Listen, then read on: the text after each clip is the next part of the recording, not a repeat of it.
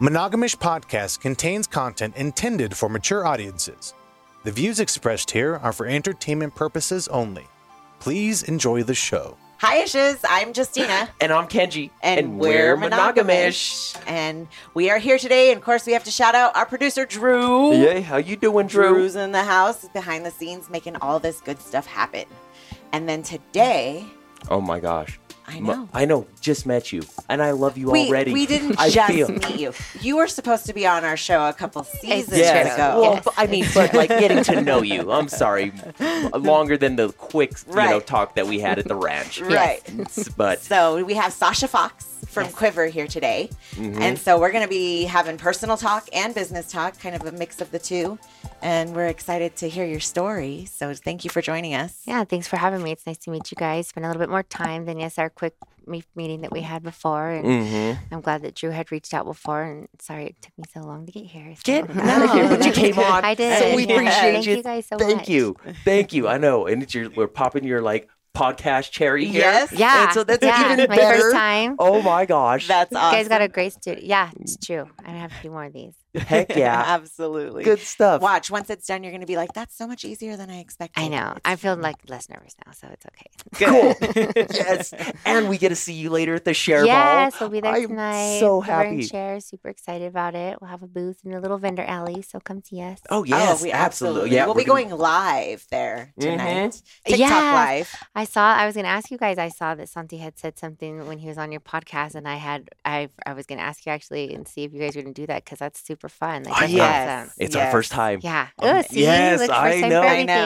know. Right? And it's cool because we'll be able to show people that can't attend the event what those events are like and what to expect. So. Oh, gosh. I'm sure there's so many questions that people have, too, that they're just like, oh, I'm not going to go because I don't know what to expect. So that would be super, insider information. Yes. Absolutely. Yeah. Right? It's the same thing. When we were going to the ranch the first time, I was like, oh, my God, are we just going to, walk into an orgy or something? Yeah. What do we do? What's going on? Yeah. But I know. We shall see tonight. Yeah. Oh, that'll be fun. Yes, absolutely. Shareball is at Trax. We're going to be having them quarterly, I believe. Yeah. Mm-hmm. And so it's been a fun time. This is the second one. And so we'll see how it goes tonight. I know. It's going to be packed. Right. Cannot wait. The Share brand is awesome in general. So they are. Right? They are. Yeah. I love Santi. Yeah. Yeah. Him and Vera. They're sweet. So good people. They really are. So, Sascha, tell us a little bit about you. How do you identify personally? So I am bisexual. Okay. And it has taken me a long time to be able to say I'm bisexual and queer, because I feel like for most people I've been in a relationship with a man. So they think I've had that stigma of, oh, you can't be queer if you're just bisexual, or if you're in a relationship with a man, you don't fit in these same boxes. And not that we need to fit in a box, but I've just understood that recently about myself, and that it's okay to say. I remember realizing that I liked girls when I was 10 or 11, and I only knew about straight or gay because my parents didn't talk to me about these things, and I was like, crap, I'm gay, because I liked girls, so I had always liked boys at that age or whatever, and I wasn't thinking that until I was 13, and then I started doing sex ed in school and things like that, and they talk about different things bisexuality, and I was like, oh, that's really great, because girls are so cute and the boys are so cute, and I thought I was gay, and I was sad about it because I didn't have anybody to talk to, and I didn't I didn't know. So I was happy that at a young age I realized about myself, but it took me until my 30s to be able to just really be who I am, because my family wasn't accepting and things like that. So were they religious or very Catholic, very Hispanic Catholic culture. Oh, wow. And so just deep. Really deep. And so not accepting of that. I think that my mother had some own some things happened to her when she was young that she just never really dealt with. And so she just never really talked to us about sex and things that she should have. Mm. So that's how I identify. And then I am in a full-time job-sub relationship. Okay. And so my husband, his name is Jeremy, but I call him Sir. And so age appropriately, our kids know about that. There are certain things that are age appropriate to divulge. The older two are 19 and 14. So then, you know, they know a little bit more.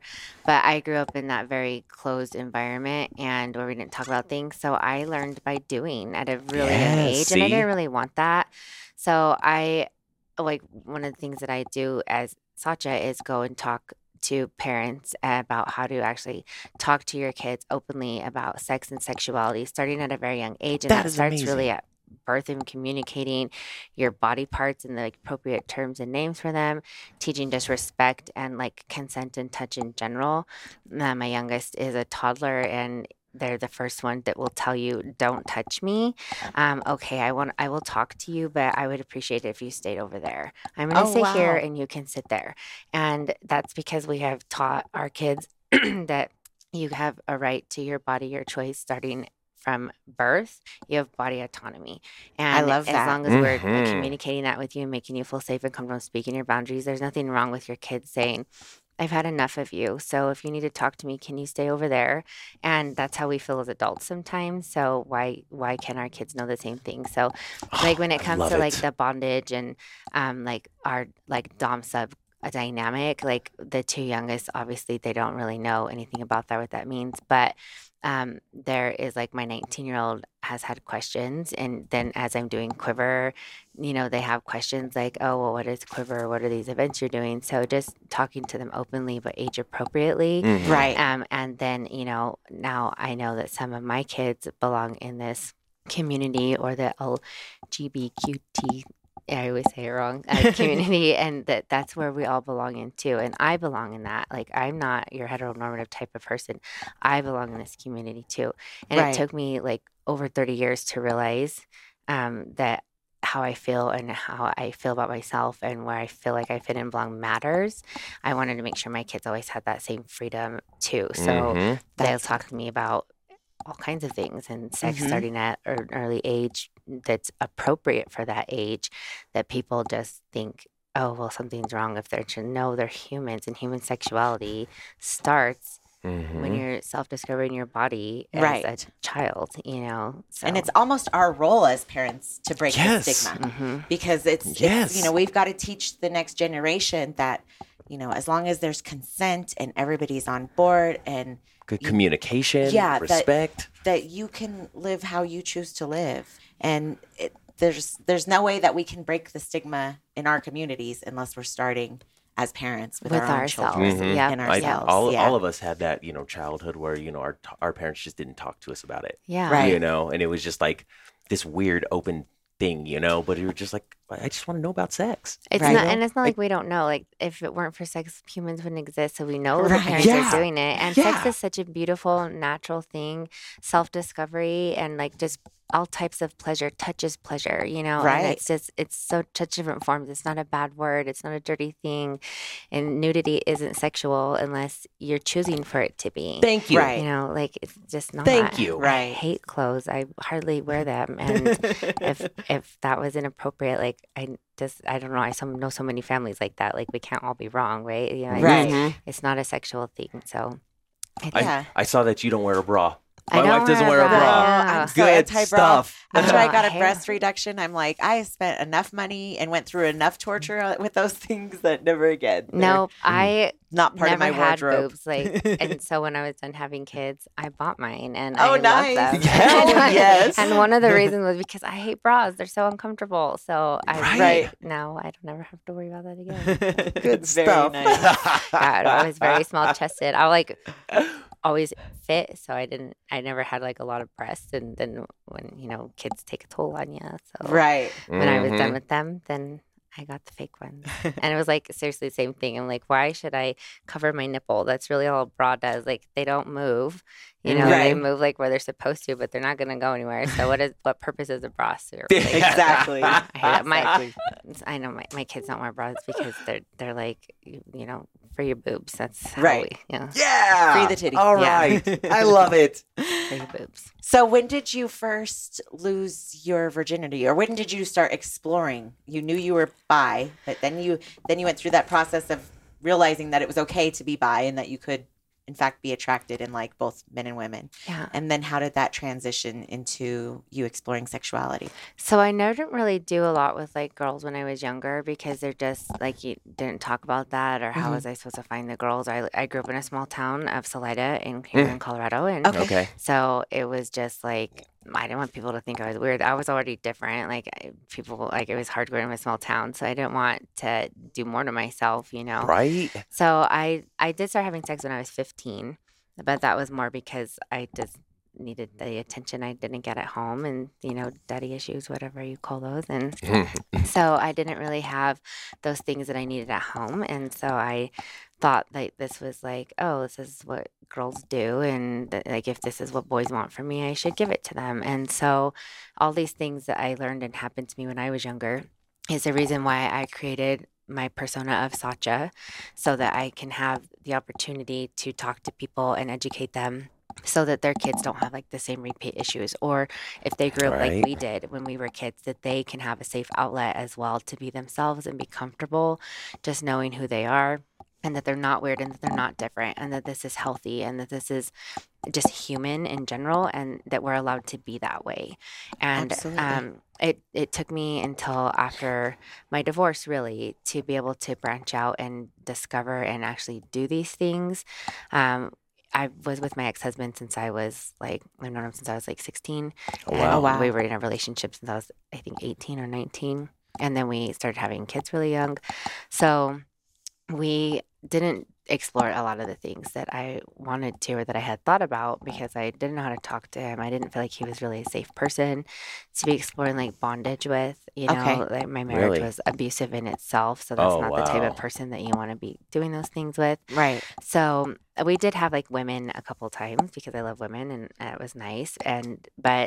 So you kind of were already non-monogamous on some level. Well, just in myself, you know. But then we had threesomes. So I wouldn't call like that we lived like in a non-monogamous lifestyle. I feel like we dabbled at it, but again, it just wasn't the environment for that type of stuff. When there's like jealousy and insecurity, you can't have, you know, any gender in your relationship without that creating a problem. And abuse. And I think that's a huge one, because a lot of females will fall, even with people that are considered to be kink and in the community, there's a lot of predators out there that you have to watch for as well. You have to know those signs of, oh, he's trying to take advantage of me, or he's, especially when they break consent. I feel like that's the biggest thing. When you specifically tell them that you don't want something to happen and then they're doing it, you've got to pay attention to those red flags, because it can easily cross the line from a mutually beneficial kink to abuse.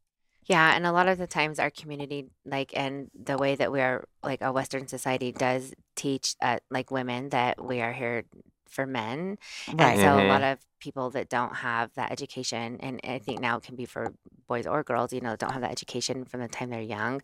They think, well, this is what I'm supposed to do. Like, if I cared about this person, then I'll have sex with them, even though I don't want to, but it's okay. Like, they're not sure. Like, they have feelings. Maybe they do not want to, but they're like, well, everything else around me, society says this should be a safe decision, so I'm meant to. And like I said, I didn't want to raise my kids in that same environment. I don't feel like that my parents always kept me safe from things that they could have kept me safe from, because they didn't talk about or weren't aware, just didn't pay attention. Okay. And would you say that you always had that like submissive side? You knew that about yourself? Yes, I always have. I've always been self-sufficient, you know, like doing lots of things for yourself when you're younger, when you don't receive at home. I wasn't in like a neglectful house, but it was abusive in other ways, verbally, emotionally.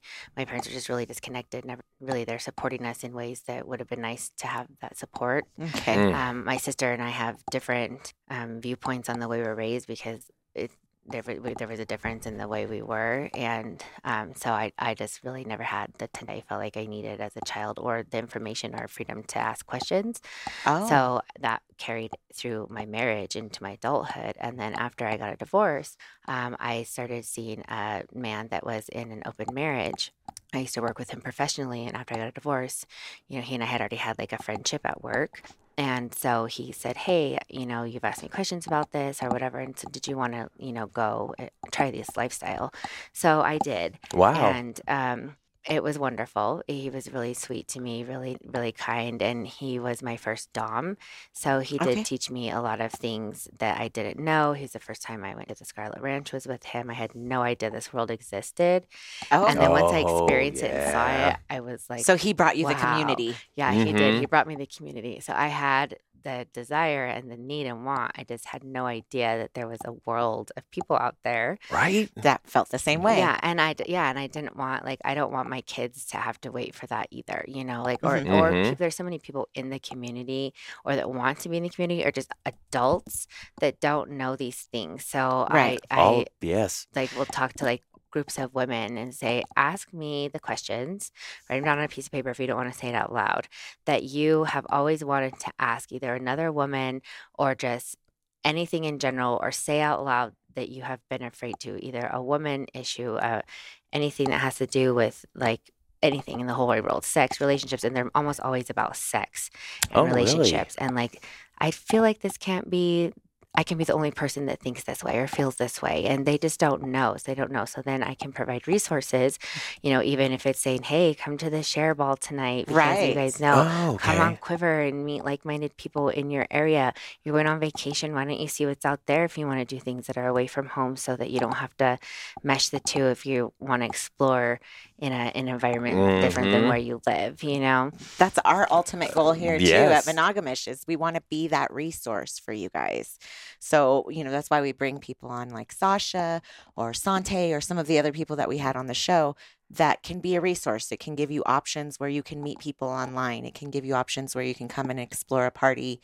And the good thing about Share Party is it's not a play party. Mm-hmm. So you don't have to worry about coming into an orgy. No. But you could be hot and heavy and making out with somebody by the end of the night. No problem. Yeah. But it's not a play party. So it's somewhere where you have, you know, the options of speed dating or the icebreakers where you can get to know other people or get to know the community without feeling any pressure to play. Mm-hmm. Yeah. And I think the icebreakers are such a good opening to an event like that too, because it will help people get more comfortable, whether it's just having the time and taking in the space and then in like conversation, enough time to have a drink before the main event start. Right. Whatever helps them unwind and relax. It's like a perfect opportunity. So I think those icebreakers are super good. Mm-hmm. Agreed. But yes, being a resource you know, for the community is what we're all here for. I think it's a common goal of us and a majority of the people that we have on the show. So we appreciate you. Yeah. How long have you been running your education business? So it's not like such a business as it is just opportunities. So I just find myself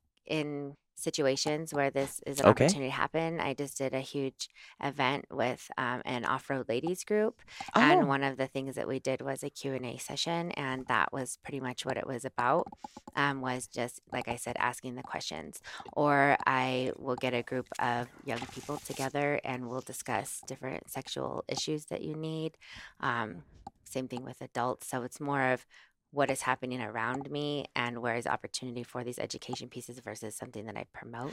Okay. You know, so like it would like, you know, I won't obviously be there, but like the Share event would be an event that like would have an opportunity for a different type of speakers or something like that. Mm-hmm. If that were the case, then that would be like an opportunity for me to go and do these things. So call me whatever you want in that regards. I say an unofficially unlicensed, like, relationship coach, sex therapist, you know. Yeah, right. If I had the time or resources to get the people together that would be needed, I would have a kink school, because when I came out into the kink community, which was, you know, like I said, after my divorce, when I first saw my first partner and I had my Dom, I realized there was so much that I didn't know or understand, and I think that when people are exploring kink for the first time, it's such a needed place. Like, it's such a needed thing. Yes, it is. For people to come and explore things safely outside of like a lifestyle event, like where you can do it maybe in a private room. There are dungeons and things like that, but like usually you will have to bring your own things or you have to know the right people. So you could have teachers per se that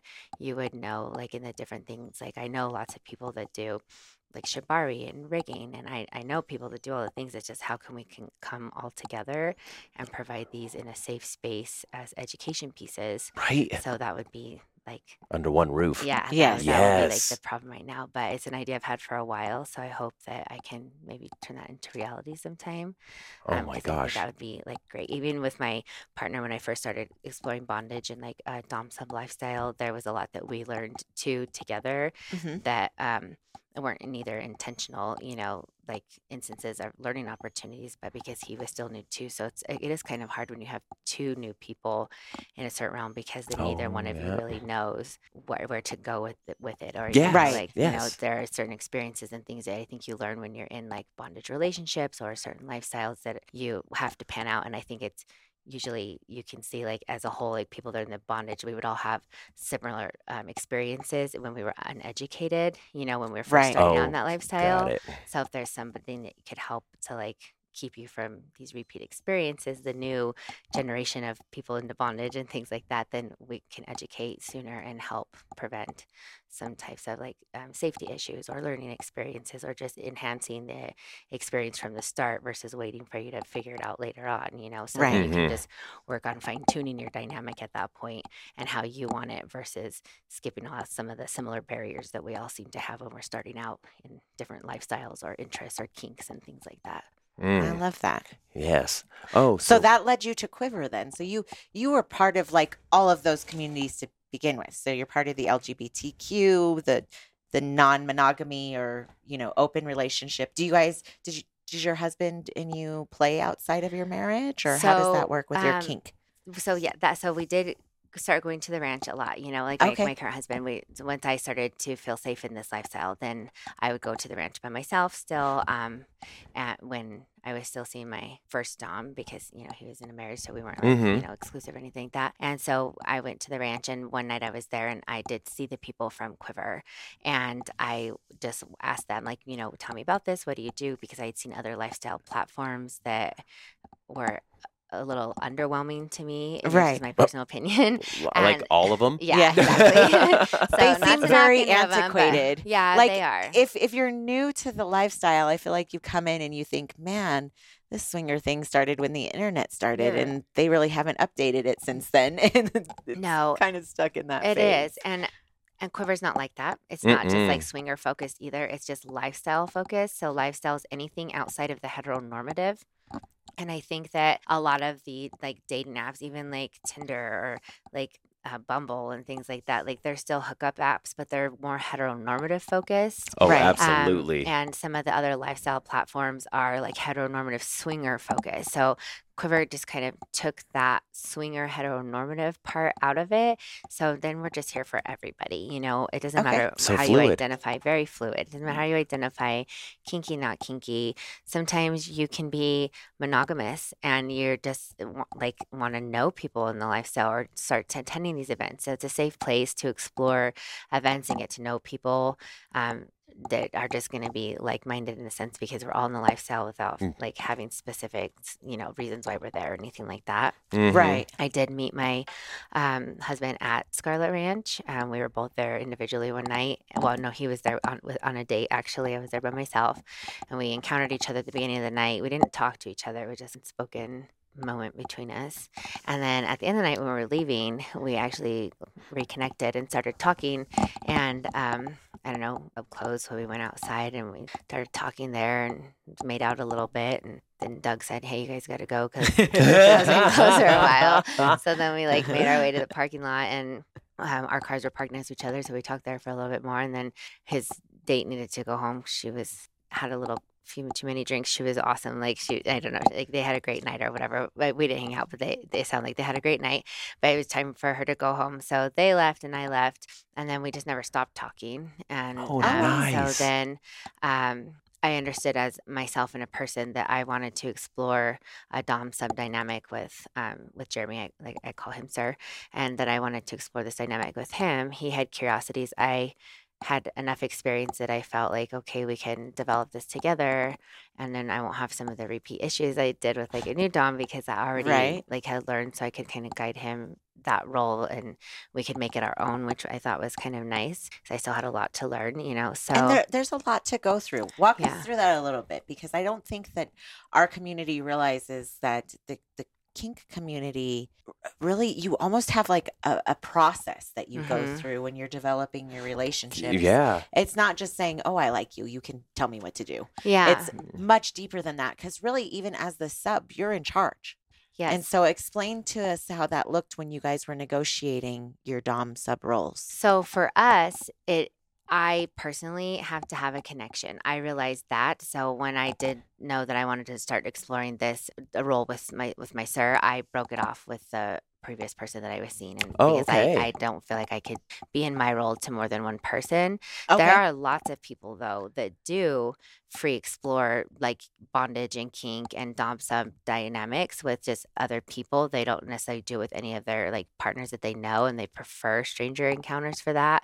For me, though, it has to do with like my childhood and the way that I was brought up when I was younger. Yeah. So for me, it's very cathartic and healing, because when we're doing bondage, I'm a pain slut. I do love the pain. I love the whips. I love the paddles. I have quite a collection of all sorts of things. And so for me, I have to trust you. You can't be striking me and, you know, right. black bruises if I don't trust you. And so that was what took us the longest to develop. And then I remember one night we had such a great session. You develop your subspace after time to once you can feel relaxed and comfortable. When starting out, I first did blindfold and music in my ears, and then have since to be able to create that space for myself without those tools. So that's part of what you would in a developing phase, I think. And important education pieces like, oh, I hear about subspace. What is it? It's something that you learn to do in yourself and comes with comfort. It's a mental thing. Yeah. So you have to, I feel like when it comes to the kink side, first of all, you have to take care of your body, because you're putting it under a lot of pressure and stress. Mm-hmm. And so, but you also have to take care of your mind. That's the biggest part. Right. Mm-hmm. And so I think that people just think it's, oddly enough, they always revert to it being sexual. And a lot of times kink play is not sexual at all. Yeah. It might not mean that you guys don't have sex after the fact, but when you're doing a scene, it's more of it sounds like you like more of the impact play. And do you like shibari and things like that as well? I think it's awesome. We haven't really explored ropes together. It's like on our to-do list, but we're just super busy. So it's like it would literally be for us like to take classes or to like get our own ropes and like read a book. You know what I mean? So like we don't have time for that. But again, with like a school like that, you facilitate all these things and people can have their choice, right? Right. But so no, we're not. But yes, for us it is a lot of the impact play, whips, paddles, restraints, things like that. And just I like to be dominated. He likes to have that power. But as the bottom, yes, I am the one with the ultimate power. And for me, that's what it is. But it took a while to get there, years for us to develop, you know, where I could be in a really deep subspace. We don't have a safe word in my body, even when I don't feel it, when I can. He knows. And there's sometimes that I've said, no, like, we're not done. Your body's telling me what we're done. And the next thing when shit's off. I've never met him, but I love him. Yeah, it's the same thing. I do the same thing with her. He does. He knows. And a lot of times he will say the opposite too. I'll think I'm done, and he'll go, oh, no, you're not. You have some left in you, too. Yeah. No, you're not. And then I'm like, oh, you're right. I'm not done. Keep going. Yeah, so you guys have a bondage dynamic. Yes, well. Yes. Yeah, and I think it developed similar to the way that yours developed, where when we first got into this, it was more swinger heavy. Mm-hmm. I had never had that like hoe phase or gone out to explore, you know, just different types of sex. Yeah. I've been in those different, like I'd never had a threesome before him. None of that. Another woman. Or anything, you know. And so he was willing to explore that with me. But then it's a lot of those communities overlap. Mm-hmm. Just like what's happening at the Share. That's honestly the reason for the Share, is bringing all those communities together, because we can go to our local swingers club and it might be kink night. Mm-hmm. And so they might have shibari or, you know, electro play or, you know, different impact plays on the cross, different scenes going on. And so when we got exposed to that, it was like, oh, wow. And it was just a way, I think, for us, you never stop growing with each other at that point, because there's so many things to try and so many things to do that it allows you to never get bored. Just like you said, you know, like we initially found the ranch or whatever. Mm-hmm. And then it was like, oh, wow, there's this whole other world that we knew nothing about. Right. And then it was like, but we only know like this much. Yeah. What the hell? Yeah. Oh, my God. Now we got to start. Oh, yeah. And so then you branch out. And more and more. And we found more community, you mm-hmm. know, the sanctuary and different places that are more kink centered. Mm-hmm. Yes. And so, you know, it's been fun to explore and figure out what you like and what you don't like too. Yeah, exactly. And when people start to explore kink, they always think like, "Oh, I must be the only one. I'm weird." You're not weird. Like everybody does. Like have right. something. It may not be like bondage or anything that maybe even falls under the kinky thing, but we all have what we like, and we should be able to right. talk about it.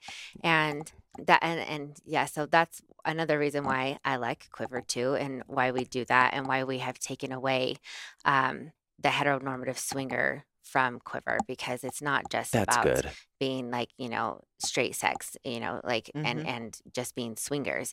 The lifestyle has so many different like branches to it. Yes. And we're not trying to fit everybody under the same umbrella. We want you to have a safe platform to do whatever it is you want to do with whoever you feel safe with, and to be able to safely find all these events and all of the places to go and all of the even private events that, you know, happen around, because maybe you don't want to go to like a big club, but you want to do like one of the barbecues that are somewhere, or, you know, you're going on vacation and you don't want to go right. to like a lifestyle resort or something like that. Like we have all of those. There's like 500,000 members already. There's in 7 countries. So we have a big reach.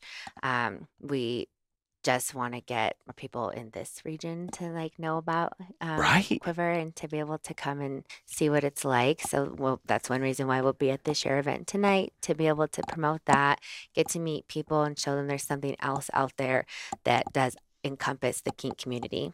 However you identify, doesn't matter what your sexuality is, whatever it is that you're looking for right. or not looking for, just a place to meet people and for people to hear our name and to know about Quiver and to get excited about it, you know, because it's such a great platform, super user-friendly, super secure. The owner, Michael, does all of the verifications, you know, so every single person is verified. So it really limits like huge. Catfishing and right. things like that. Mm-hmm. And then the security measures we take, like you can feel good about using this app on your phone, you know, and it's awesome. So I'm excited to be able to show more people about that later on today. Absolutely. Where are you busiest the most in Quiver? Like, Texas right now. Really? Oh, yeah. Okay. I mean, everything's bigger in Texas, I guess. Yeah. But like Texas, yeah, that whole like south part of the country too. Does where seem like the average norm would think that there's yeah. not swingers, oh, right? Yeah, they're right. It's a huge community. They in have Texas. Such great clubs too. Like their yeah. clubs down there are really awesome. So if really, if you ever go to Texas,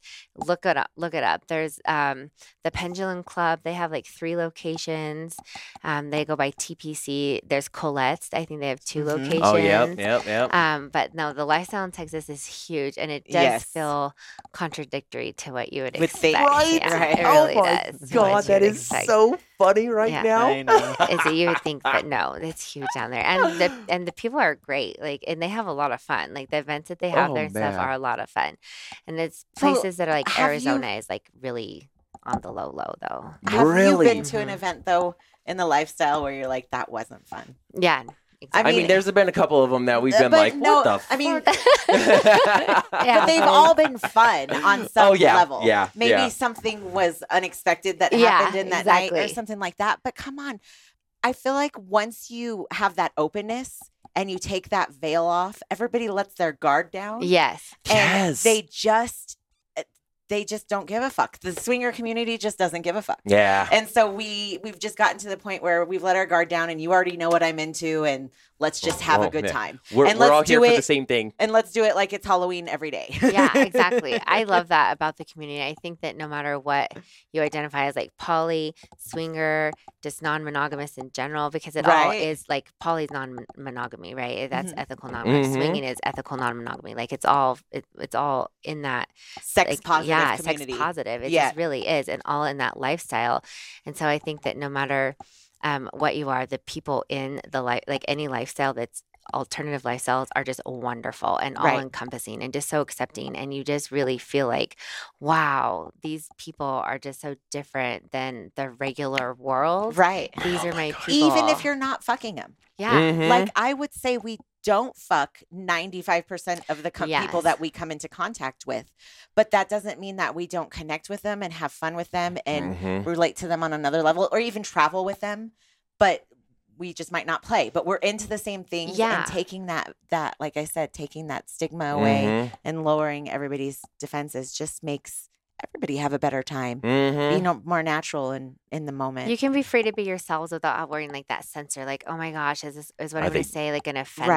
And are they judging me? Yeah, you know? They? They're just not. And I think that people with that kind of thinking, like that forward thinking, are just different as a whole. Like you can have respectful political conversations with them and they can say, well, I respectfully agree to disagree with you about whatever it is, lifestyle things, anything. And you can have that open thinking. And I think that that's what the rest of the world is is missing, is that they just allow everything that they've been taught and that have like been wrong with people for generations that make it harder for people in the lifestyle to be accepted as normal, whatever that means, you know, and everything that we do, monogamish, quiver, share events, it's all breaking down those walls so that we can just be open and about ourselves and not have to say, oh, can I be myself? And no, when you can let your hair down fully, you're not just of that, you know? Right. Yeah. But some of the friends that we've brought into this, you know, and taken to a couple of different events have come away going like, wow, like everybody is just so different. Than what I expected.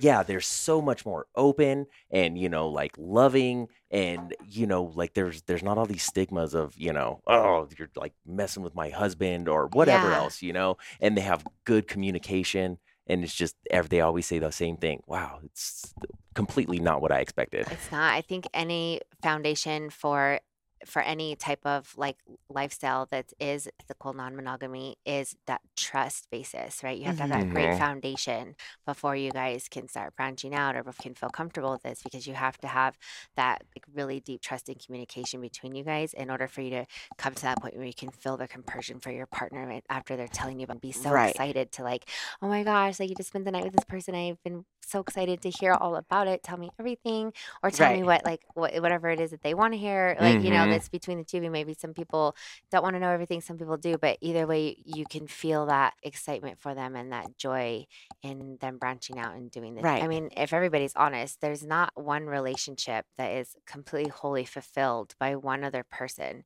If you expect one other person to fill all of your cups, you're gonna have a lot of empty glasses laying around. Right. Like you just can't be everything to one person. And so you either come to a point where you can accept that, and there's always room for compromise in relationships, right? But sometimes it can feel stale if you guys don't have that understanding, you know, and not every relationship has to be open, but there has to be a way for you to fill each other's cups in one way or the other. Right. And I think understanding that we either have come to a point where we accept and honor that I can't be all these things to you and we're happy in our relationship, or, and that's wonderful. That's wonderful. Or you start to branch out and see other things. Like I realized that you have this desire to be with women, and you have this desire to explore this bondage or kink. You have this desire to just open up our relationship. I can't be all of these things for you, but you could go meet somebody else that can, or you can do this. And Sir and I do only play with other people together. Okay. We've tried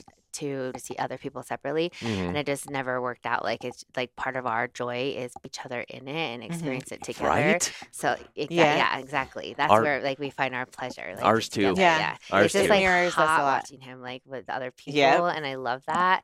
So we've just found that it just enhances our experience the most when we're together. And that's the great thing about like every dynamic. Like not every dynamic has to be like that. Like I know so many dynamic people play separately or together, like whatever works out. And that's amazing. And we have talked, like we've tried that and we've talked about maybe like one day, but we don't have the desire to, because we do fulfill each other so well sexually. We have such a great like sexual relationship that we don't necessarily have a lot of those needs that are not being met by one another. So for us, it's the experience and exploring people, making friends and connections versus like the sex part.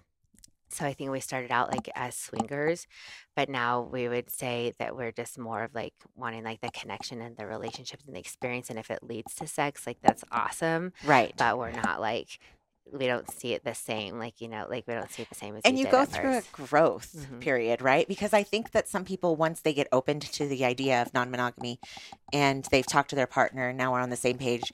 We can do it. They want to go 100 miles an hour. Yeah. Like, oh, we can fuck her and we can fuck him and we can fuck them. Yeah. Mm-hmm. Like, and it's easy to be like the kid in the candy store and let's try it all. Let's try it all. But the average swinger only plays 3 times a year.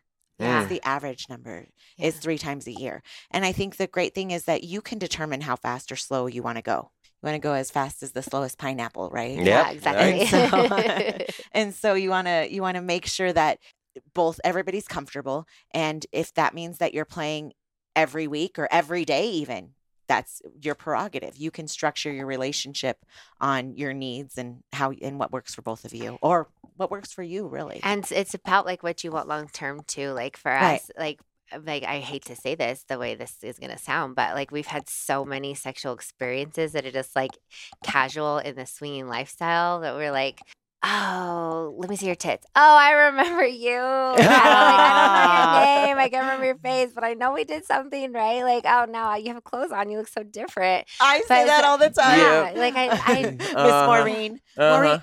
God damn it, Maureen. I didn't even recognize you with clothes on. Yeah, I know. Exactly, yeah. Who are you? Did you please put your legs up? Oh, right? That's right. Who are you? Yeah, I remember you. And so, like, we just want something that's more... like we want to know the people, you know, we want to know people. Mm-hmm. And that's actually like the harder part too. I think casual experiences, can be easier at sometimes, like, because you don't have to do like the conversation or worry about the chemistry. You just worry about like the cool part of it. Right. And so I think that like, that's anything that you go through in your life, how you evolve. Like, okay, I've had enough of this experience. I want to see what's next. Right. And so now we're just more focused on like, we really want like friends in the lifestyle. We have some like close friends, each of us does, and that we're close linked to, but it's just different when you're in a different type of lifestyle to have people mm-hmm.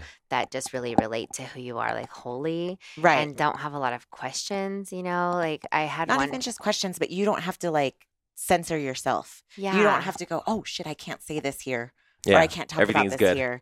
You can just be normal and just talk about life. Or you see people's eyes and you're like, oh yeah, we don't talk about it. Yeah, right? Oh, exactly. I know. I had one friend that anytime that she knew like that I was going to an event or specific, like I just stopped like talking to her a lot about stuff. She would say, oh, it's story time. And I'm like, I don't want to tell stories. Like, it's not stories.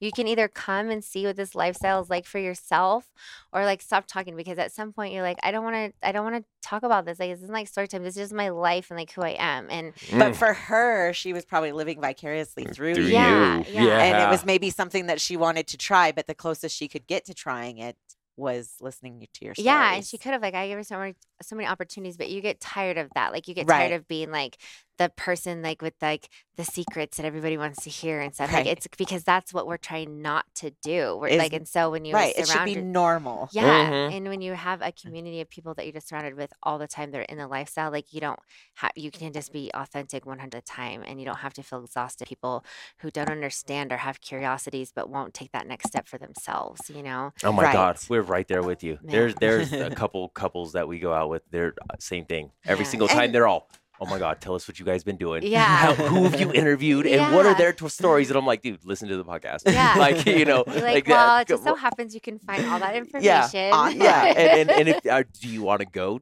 out with us? You know, because like we can go out Saturday or Friday or whatever. And they're just like, no. And we're just like, dude, well, you know, stop. Right. It just, please. It's like fun at first, or you want to give them the information, but it gets exhausting after a while, you know. So for sure. I think that we would like to just have some more solid friendships having that lifestyle, and then longer term like sexual partners too, because then there's that comfort, and really good sex I think comes from getting to know each other too. Boom. Casual experience is like super hot and like fun and exciting, but I think the chemistry is you really are like, oh yeah, you know how to push my good buttons. You know? Right. So, that's when it takes it to the next level. Those are the experiences. And so yeah, that is the next level, right? It's like having really intimate connections so that you can really be having like what pleasure is like in that full capacity, I think.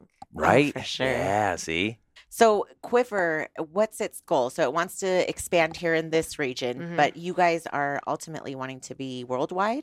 Well, we are in 7 countries already, but mm-hmm. yeah, like obviously we would like to be the biggest known platform for lifestyle. And we want people to know that we're not just another swingers app. We're just an all-inclusive lifestyle platform that is open to everything. There's like nothing specific. In fact, the further from heteronormative you are, the probably better you are for, you know, and all the people that are there. But that doesn't mean that your neighborhood swinger can't join Quiver. It's open to everybody. Exactly, mm-hmm. exactly. We just know that there are like really known platforms here mm-hmm. in Denver that everybody's used to, and it really does seem more archaic, and it's just like you said that their platform is just really outdated and not user friendly. It's not user friendly at all. It's a nightmare to be on the computer, and then it just looks bad. It just looks bad, and so we have something that's very user friendly, very secure. I know for a fact that our biggest competitor, our security measures are worlds beyond theirs, and that's what people offer. And it starts with us hand verifying every single person that signs up for are either verified in person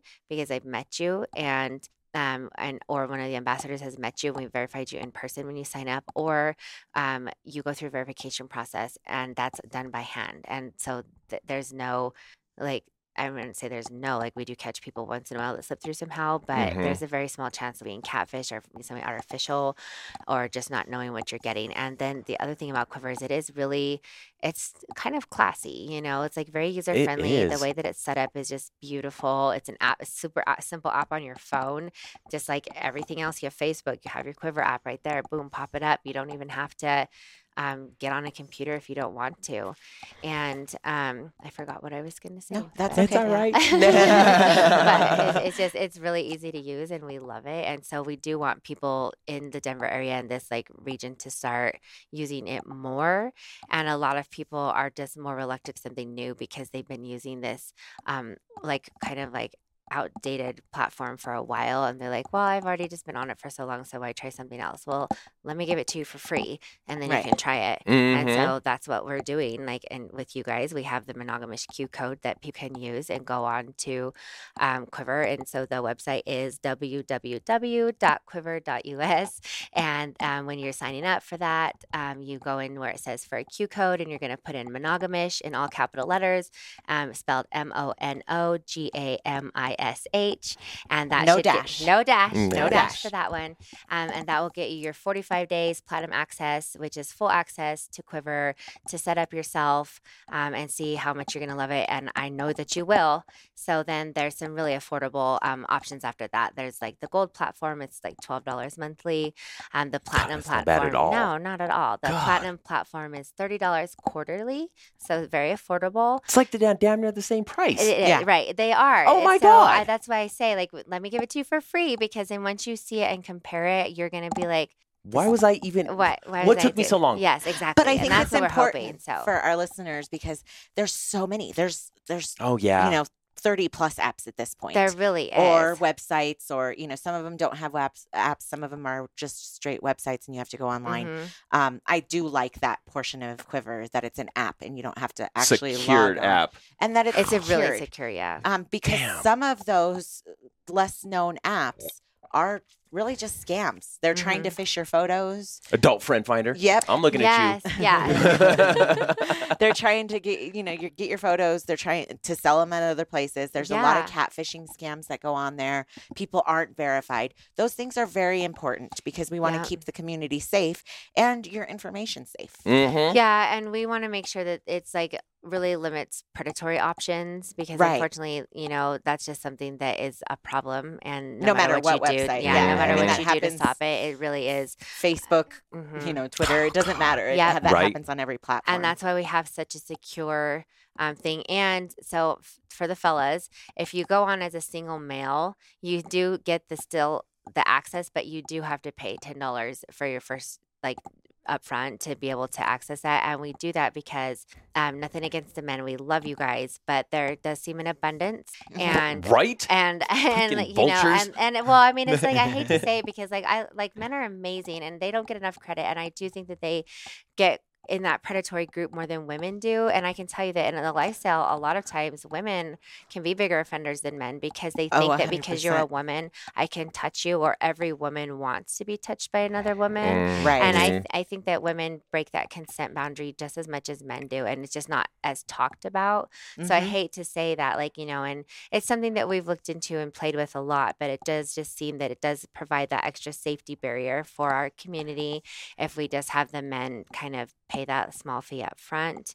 It's them taking a commitment too. It is. Right. They're not just looking at this app as, oh, I'm going on here to get a quick hookup. Mm-hmm. Yes. That if you want that, go to Tinder, because that's free. Yes, exactly. Or, you know, go to Field or one of the other ones. But if you want an actual connection or to find like-minded people and you want to get into this, then I think that it's paying that it's $10, but having some sort of commitment to it will weed out the bad people. And then the single women and then couples accounts, you get that full access for free 100%. And so I know I hate, like, that's the awkward part of the conversation. I hate when, like, single men, I'm like, I'm sorry, it's nothing against you, but, like, I think people for the most part understand and are comfortable with that. And it's the true, like, any type of lifestyle event, usually there for single men it is a little more expensive, a little pricey. They have to come with, you have to come as a couple with somebody, you know, and things like that to offset that and make sure that there's a balance of, you know, couples and single women and like that, because like you said, there's just so many of them out there, you know, and it's just, it's sad sometimes because I'm just like, damn, but single men are fun.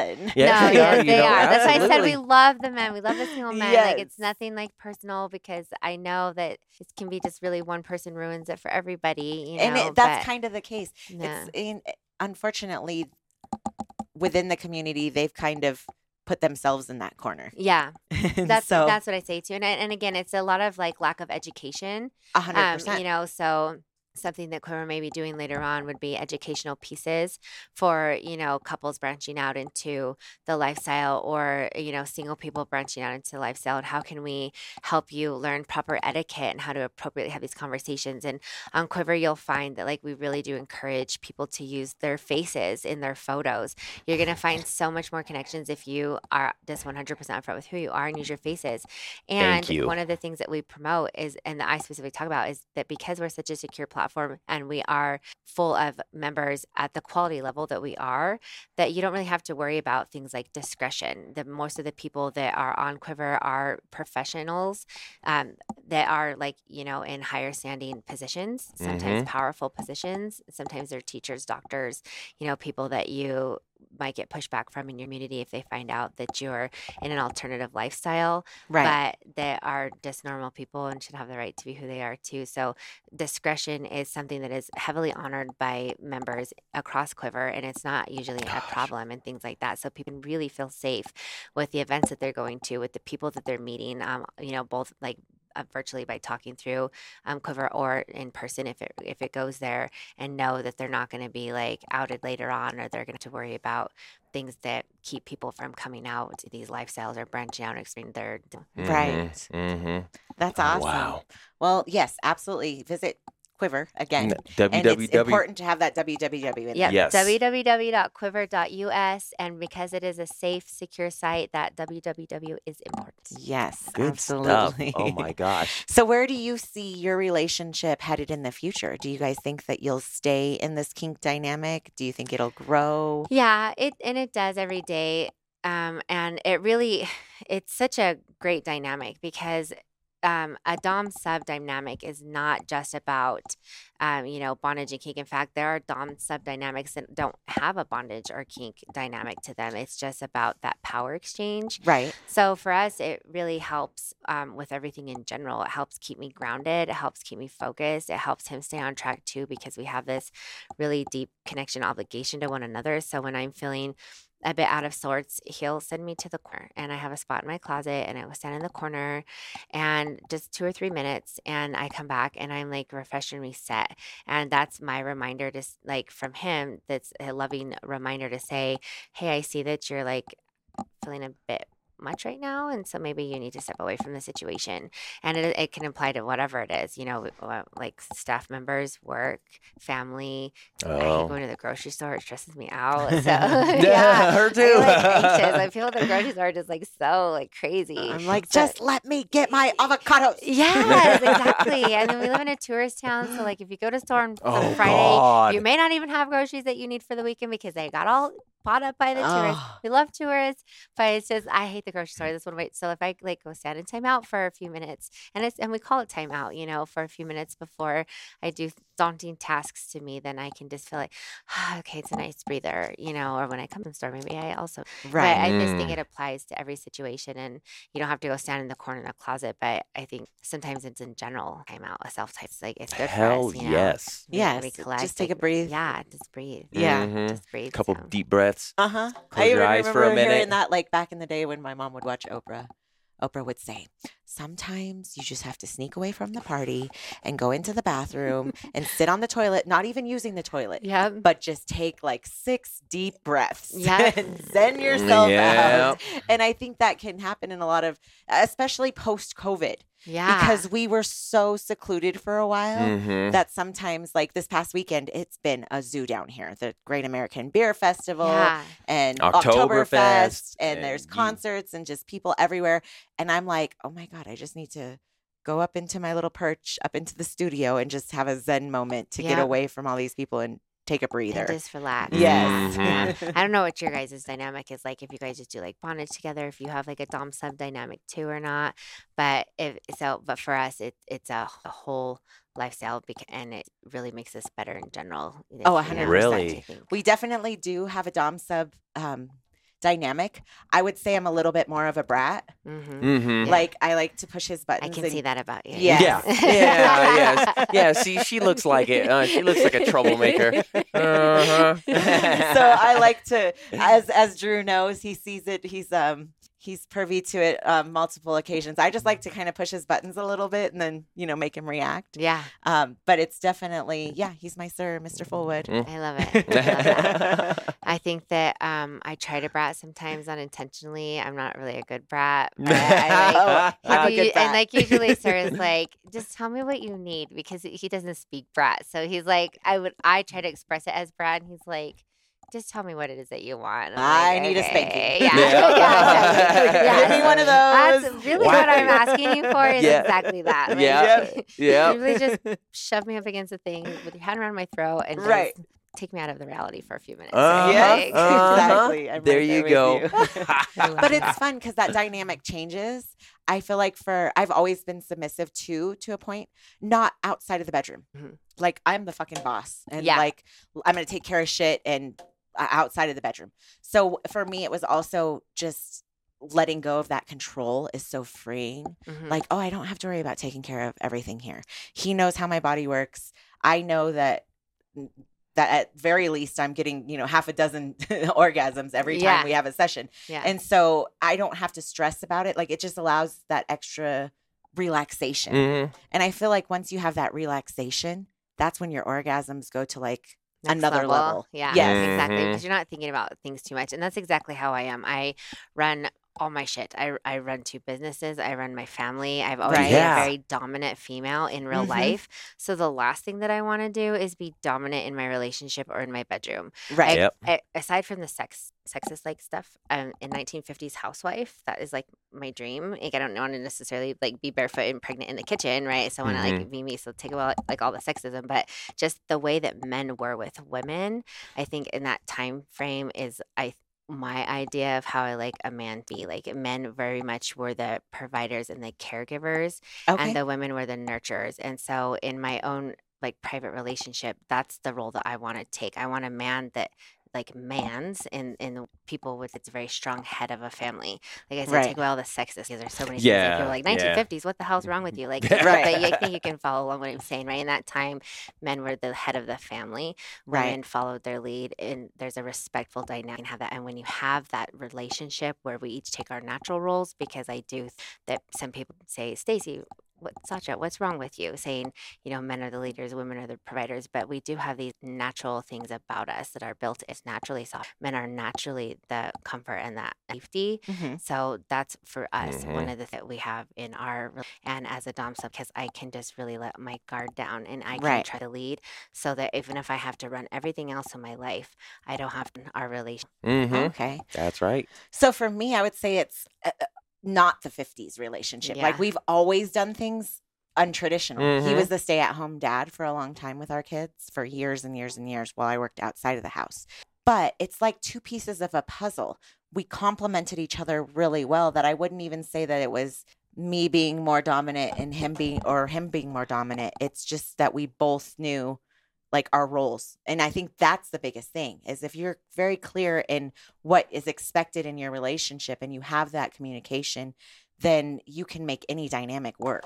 Yeah. And I guess that's what I mean. Like for me, I compare it to like the 1950s one where the women were like the softer, like, behind, right. You know, because I do run everything in my life, you know, so. Mm-hmm. And it allows you to really step into your feminine energy mm-hmm. when you're that nurturer. Yes, that's part of it. Like I just want to be taken care of. Like I, right. And I've been in charge of everything my whole life. And so I just don't want to be in charge of that part of it. Like I want right. to know that I can have a partner that equal power exchange. So I think right. we're saying the same mm-hmm. yes, ways. Mm-hmm.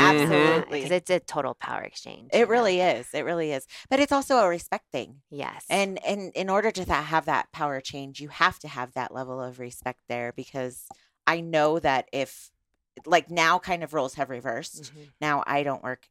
Well, we both work on this full time. Like but, you do work. Yeah. Mm-hmm. But in terms of a traditional job outside the house, now I'm more in the house with the kids more often. And so he's gotten to step into that role and it's a mutual respect, but also we're just very clear on what, you know, is expected of one another and mm-hmm. we know and operate really well together. Yeah. I think anytime you have a partnership where you guys kitchen is like yes. just really mm-hmm. yes. And mm-hmm. that communication travels to your other relationships. Yes. Like once you master it with your partner, I feel like then my communication is much better with my producer or with my children or with, you know, anybody, friends. Yes. That communication is such a vital piece. Like I just wish non-swingers would learn that part of it. Yes. Because there's just, non-lifestyle people. Right. Just in general. Non-lifestyle mm-hmm. people, like just your traditional heteronormative monogamous people would learn that extra level of communication because that can improve those relationships so much more. Mm-hmm. But there's this,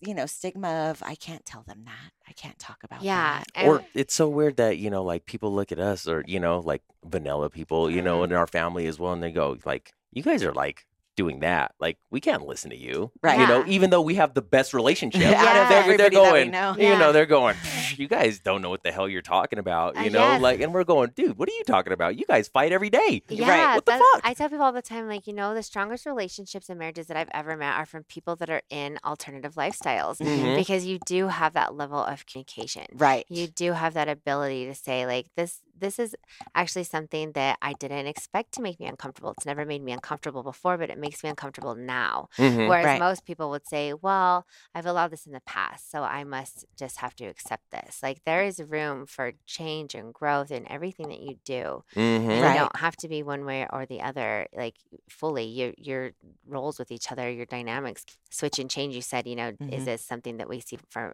my sir and I, like that we see like long-term and stuff? Well, yeah, we do right now, but who knows like what it would be like in 5 years. Like our dynamic has already changed just in the last like 6 years where we were more like swinger based and now we're more, you know, looking at like the connections. And we've talked about if we met like a family or a couple that like echoed kind of our energy, like make a polycule, like that sounds kind of cool. See? Like two moms, two dads, like, oh my God, you know, that's mm-hmm. amazing. And then I just like in that I think we're best friends, you know, mm-hmm. and like I just think that would be so like to touch on what you said earlier, it's you can build that foundation, and once that foundation's there, then you can decide if it's going to be a condo or a house, or you know, a ranch style house mm-hmm. or a 2-level house. You can build that your relationship, and that can change. You can remodel that house and now add an addition. fun. Yeah, it's you're never fluid. Stuck with like one thing right. or the other. As long as you have that good, solid foundation. Yeah, exactly. Yeah. Mm-hmm. And it creates a lasting, Absolutely. It really does. Mm-hmm. So if people want to hear from you or if they want to invite you to talk or anything like that, where would we find you? I would love for people to reach out to me. You can email me on my Quiver email. It's Sascha, which is SAATCHA@quiver.us. But you can also find me on Instagram and Facebook.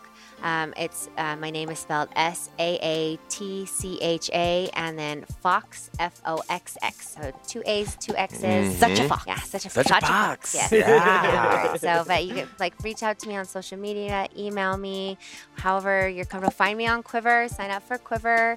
On Quiver, the name that we go by is Sexy Whore 5280. So there you go. Representing the D-Town. So you can find us on there. We'd love for you to friend us on there. Check out Sir and I. And if you have any questions, you'd like me to come make an appearance, you want to know more about Quiver or anything else, I'd love to hear from everybody. Perfect. Hey, thank you so much again. God, absolutely. This has been amazing. Thank you guys for really appreciating all the conversations. You guys are wonderful. Thank you.